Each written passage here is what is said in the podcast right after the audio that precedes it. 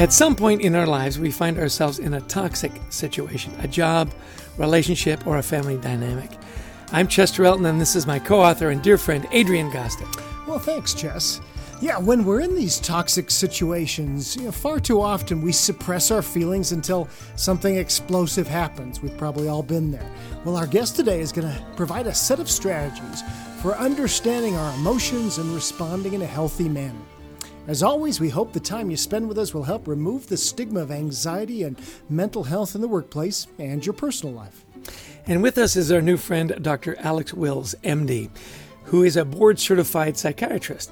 He's the owner of Perma Mental Health, a private psychiatric practice. Alex's uh, clinical days are spent using the radical emotional acceptance method to help pa- patients heal from issues ranging from traumas to interpersonal struggles in their marriages. His new book, I Give an F, fill in the blank, uh, actually from uh, I, I, Give an F, actually is the title of the book, from uh, Simon & Schuster is based on that experience. Welcome to the show, Alex. We're delighted to have you with us today. Yeah, thanks so much for having me on. I'm excited to be here.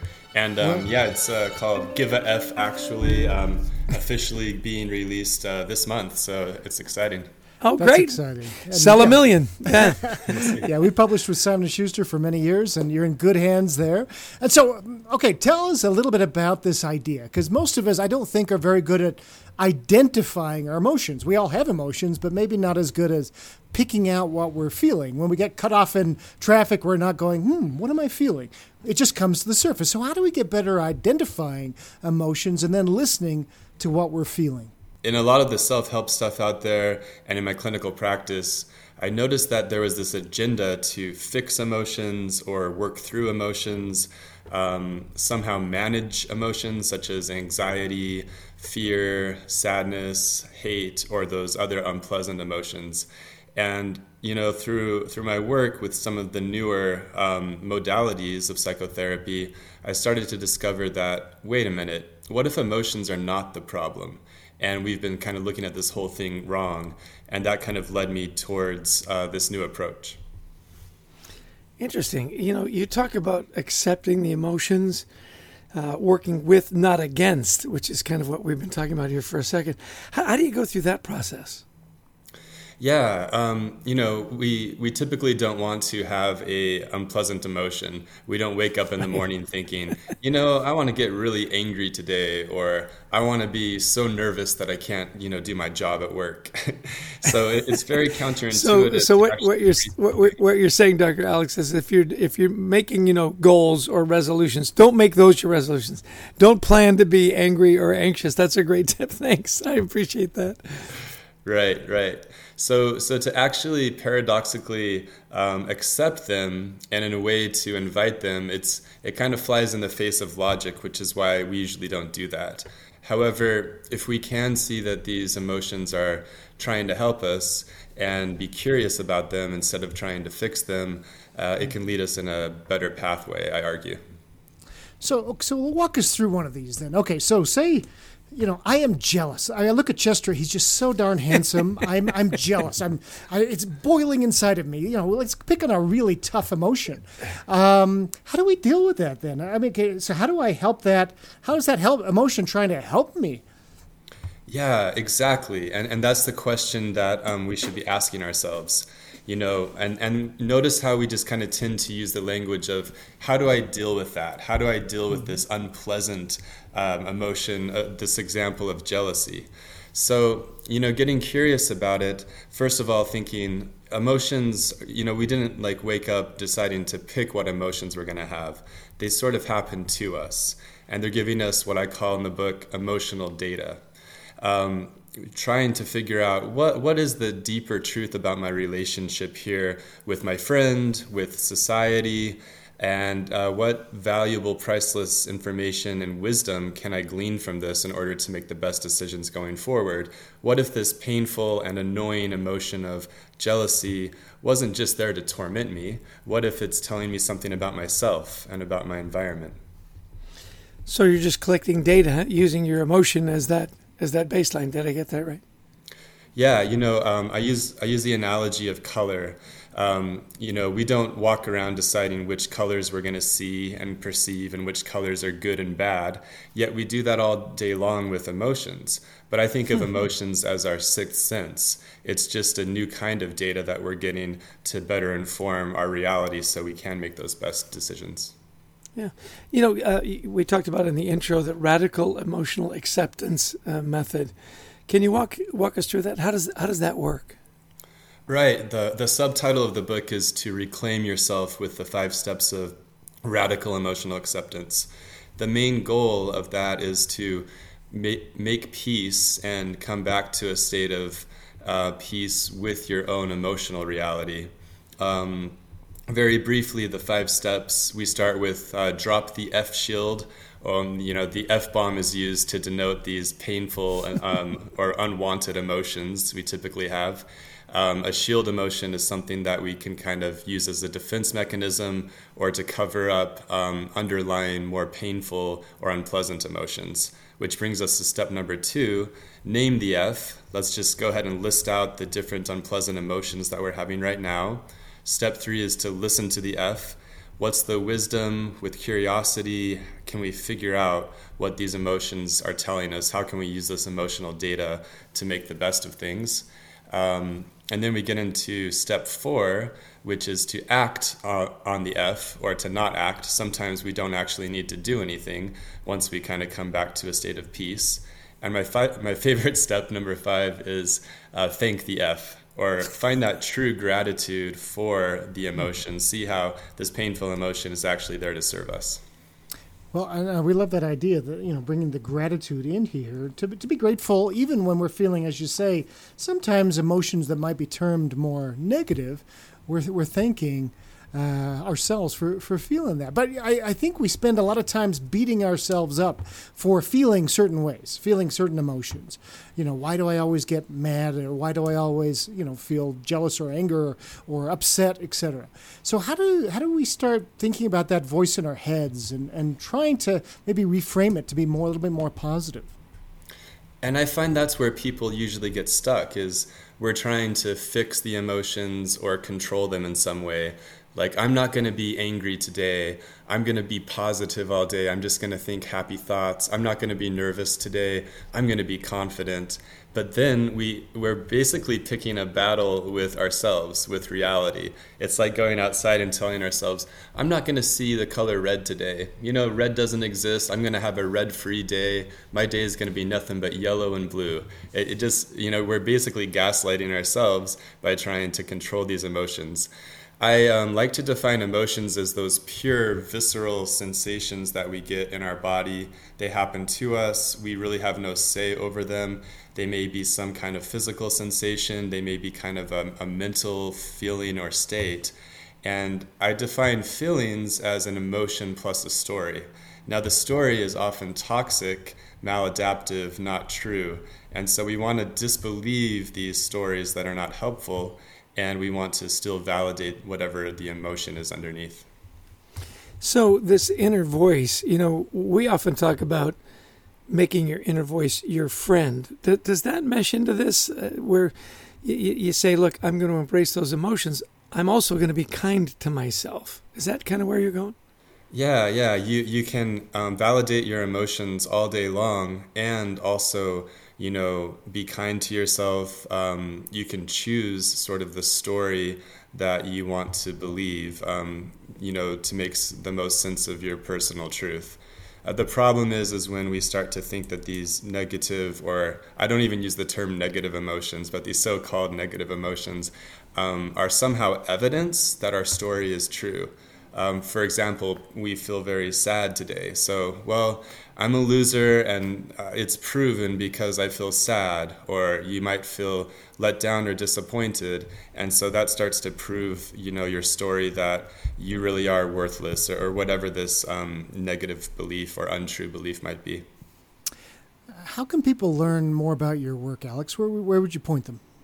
Uh, RadicalEmotionalAcceptance.com is kind of the hub where it has uh, all of the information about the book. And my team put together a little merch store so people can buy the uh, emotionally woke hoodies and cell phone covers and all that jazz. I love it. I love it. That's you know great. what? It's all about the swag. It's oh, all yeah. about the swag. Come on, we love the swag. Okay, let's let's talk about the workplace. This is a podcast called Anxiety at Work. So, you know, a lot of people who listen are leaders. So, how do they take some of the work that you're doing here and build a workplace where people feel maybe more able to share and process their emotions? Is that a manager's job? Can a leader help with this, etc.? Right. Well, you know, um, in my own um, company, I've been going through a very difficult time lately, and I've been experiencing quite a lot of uh, fear and anxiety because of some situations. Um, I try to be an example, um, you know, for my employees as well. And the image that comes to mind is imagine that you're surfing this uh, big tsunami of fear uh, but instead of saying, I got to make this wave smaller, I got to fix this wave, I got to somehow make this wave go away, I, I need calm waters. You know, if you did that while you're surfing, you're to basically end up crashing. It's not to be very pretty. So instead, just being aware that, hey, there is a giant wave of fear right now. And my job is to surf it and to try to be at peace surfing this wave as long as it lasts. So I try to always use those emotions as a, as a positive to, you know, be curious about where they might be taking us. You know, as you're talking, uh, Dr. Alex, I, I keep coming back to this idea that being able to leverage your emotions as opposed to try to fix them and so on. It's all about gaining that self confidence, isn't it? You know, as you talk about fear and anxiety, it takes away your confidence. It takes away your ability to feel good about what you're doing. So, talk to me a little bit about that building of confidence through this this system that you've got. And, and am I correct in assuming that that's what we're trying to build? When you take away fear and anxiety, you build confidence, right? Yeah, you know, um, when we define uh, fear and anxiety as a problem or a bad thing that we have to fix or work through or manage, then we've already created a problem in the first place and that completely destroys our sense of confidence. Like oh i must not be a very confident person because i still have this fear. Um, while i would argue that uh, a confident person might have the highest amount of fear. However they're aware of it and they're still choosing to you know behave um, in the way that they want to. Excellent. And you know one one last thing here you know, we've got a lot of managers and leaders that listen to our podcast, and and we've been managers and leaders in our careers, right? And sometimes we're not the most sensitive to when the situation is becoming toxic, right? The team knows before we know. So, what are some of the signs that things are coming off the rails, so that managers can maybe get a jump on on the anxiety and the fear? Yeah, you know, um, coming back to that sixth sense, uh, even when I'm not sure uh, what's going on. Um, I can sort of, you know, tell by the way employees are speaking, you know, to me, um, by the way they're behaving. Even, you know, they're changing the frequency of their emails and their responsiveness or whatever it is.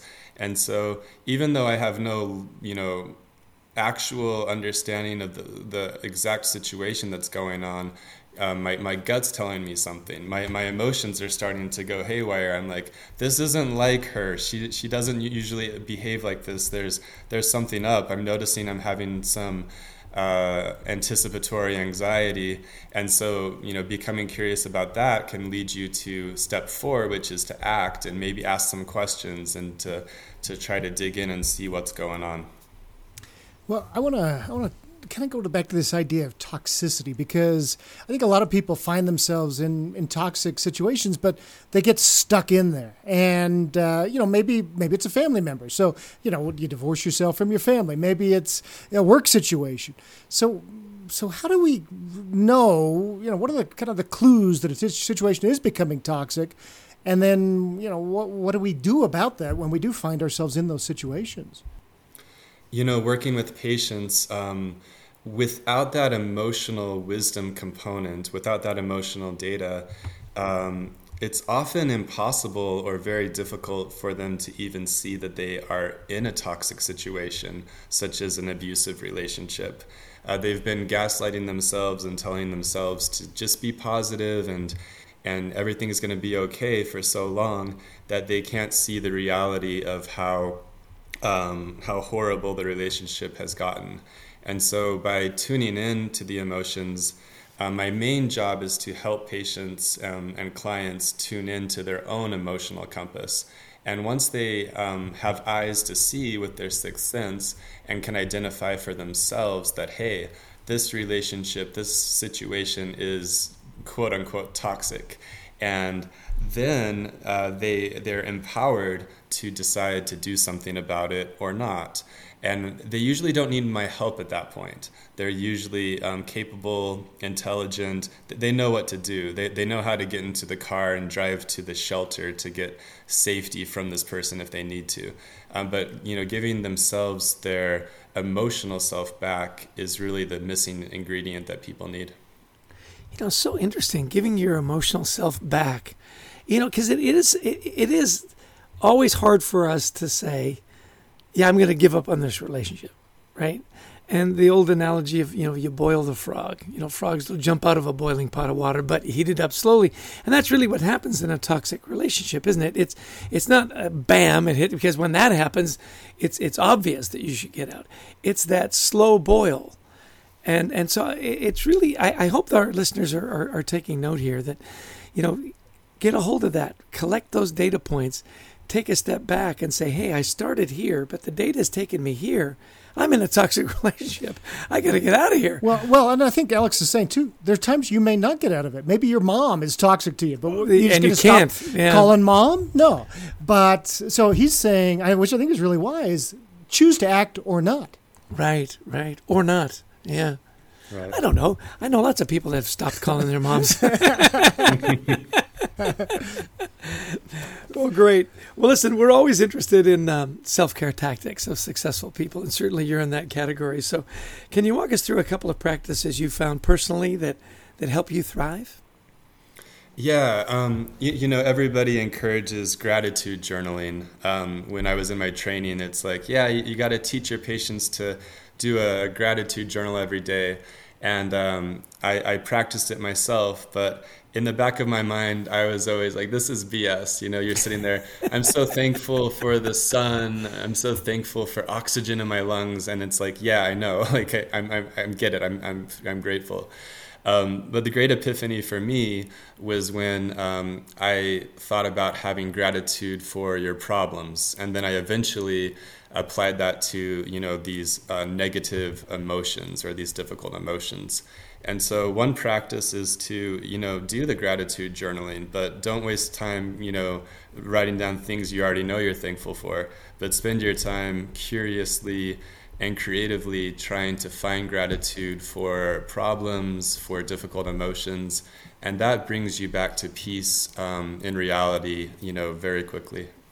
You know, it's so interesting that you mentioned that. I've, I've kept a gratitude journal for a long time, and i have gone through that same emotion.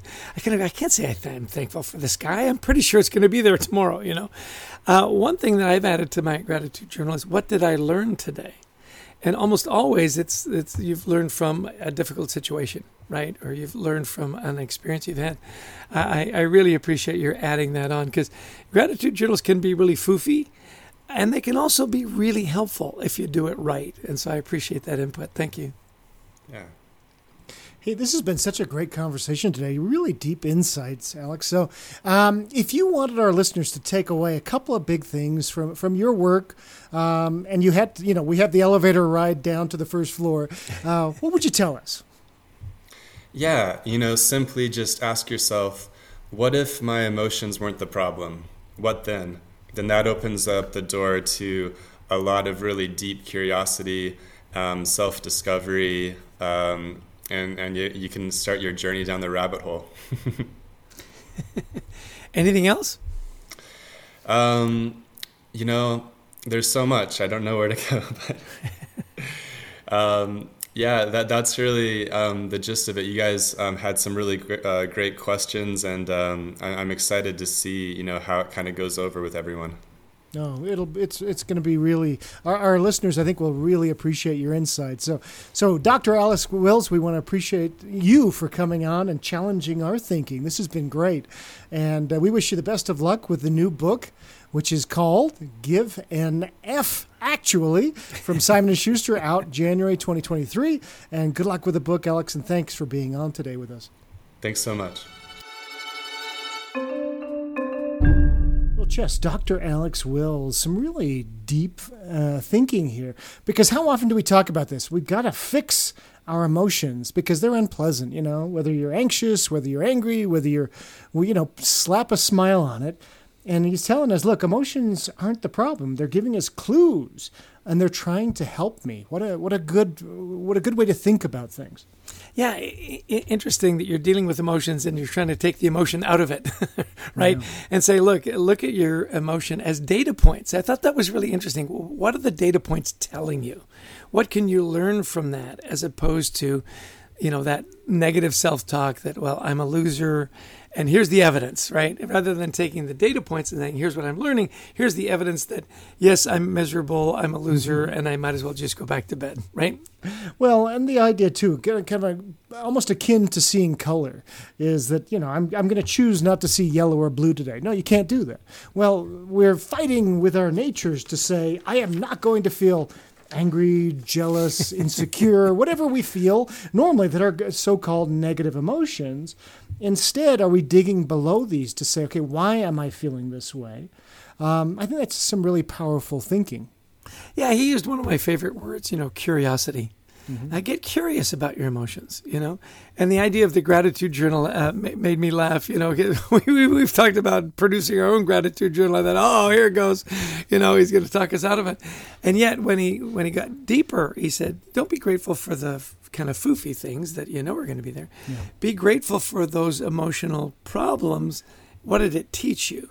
What are you learning from that? Yeah. And and you know we, we talk about this all the time. You know that we learn more from our mistakes. We learn more from hard times than we do good times. And I thought that was a great takeaway for me. It is, you know, and and you know, Alex is a scientist, right? He's a, he's a psychiatrist, so he's got his medical degree, but he's done many many hours of organic chemistry and physics and all these right. things, and so he's a little bit of a cynic. And so somebody told him write a gratitude journal. he's thinking that's the dumbest thing I've ever done. and, yeah, and yeah. so he found a way to push himself. Now I want to come to the working world because he talked a little bit about what managers can do and what we can do in the workplace. And as he started describing his situation and some health issues he's going through, first and foremost, I noticed he was very vulnerable. Yep. He's telling his people, hey, I'm going through some hard stuff right now. Secondly, he's saying, um, look, the work world is always rough waters. He says, we're surfers. We're going to be, our jobs are to surf the waves, not to want this waves to go away. Um, and I thought that was a good way of looking at things as well. And, and then he said, you know, and it was an, an emotional trigger, right? Uh, your gut is going to tell you something's not right. So be curious about that and figure it out. Like this is not the way you normally act. Something's off.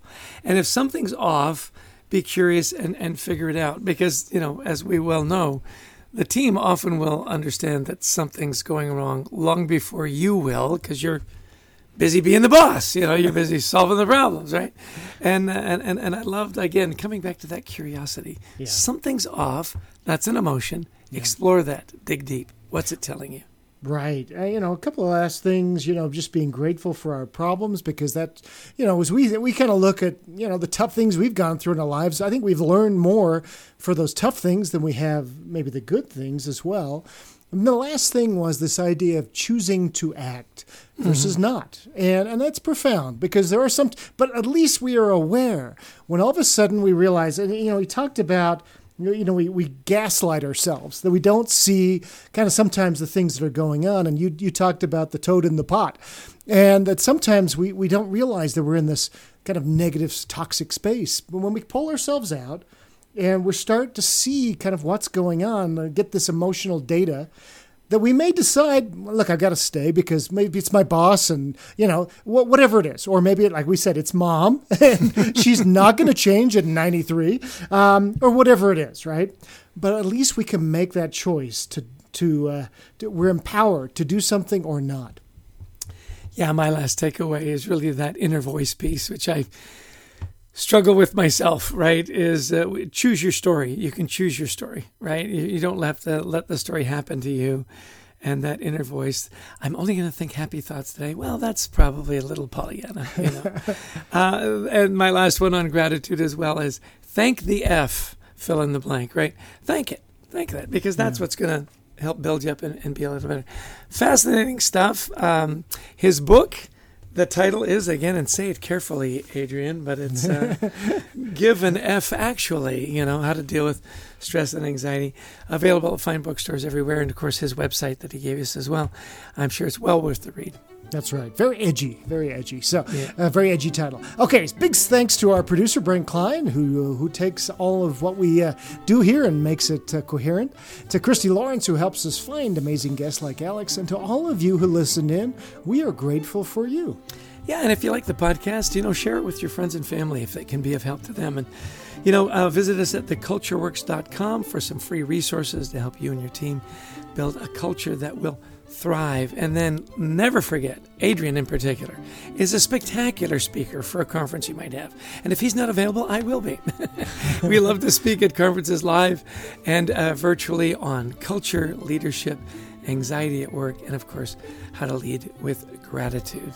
Adrian, what did well, I miss? Oh, well, buy the book Anxiety at Work, oh, and yeah. uh, that will help uh, with a lot of these issues. And we want to thank you for uh, for allowing us to uh, come into your ears today as we uh, as we share some ideas. And you know, please join us again. Come to thecultureworks.com for free resources.